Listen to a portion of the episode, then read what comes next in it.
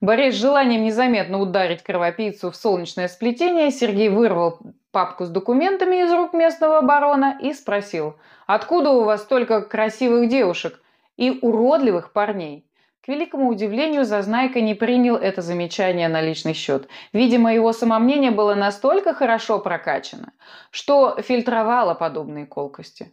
Он посмотрел на своих спутников и засмеялся. Денис в детстве с подоконника упал, Егору нос дверью прищемили, а красотка в школе только одна. Остальные маскируются под моделей. «Маскируются?» – удивленно повторил Сергей и начал внимательно приглядываться к девушкам. Вопреки ожиданиям, он не увидел следов злоупотребления косметикой. «Я не понимаю», – расстроенно проговорил он. «А тебе и не положено. Ты ведь новенький. Тебя ведь Сергей зовут. «Позволь мне называть тебя Серый», — с издевкой сказал Зазнайка. «Точно, Серый! Он ведь из них!» — поддержал один из прихлебателей.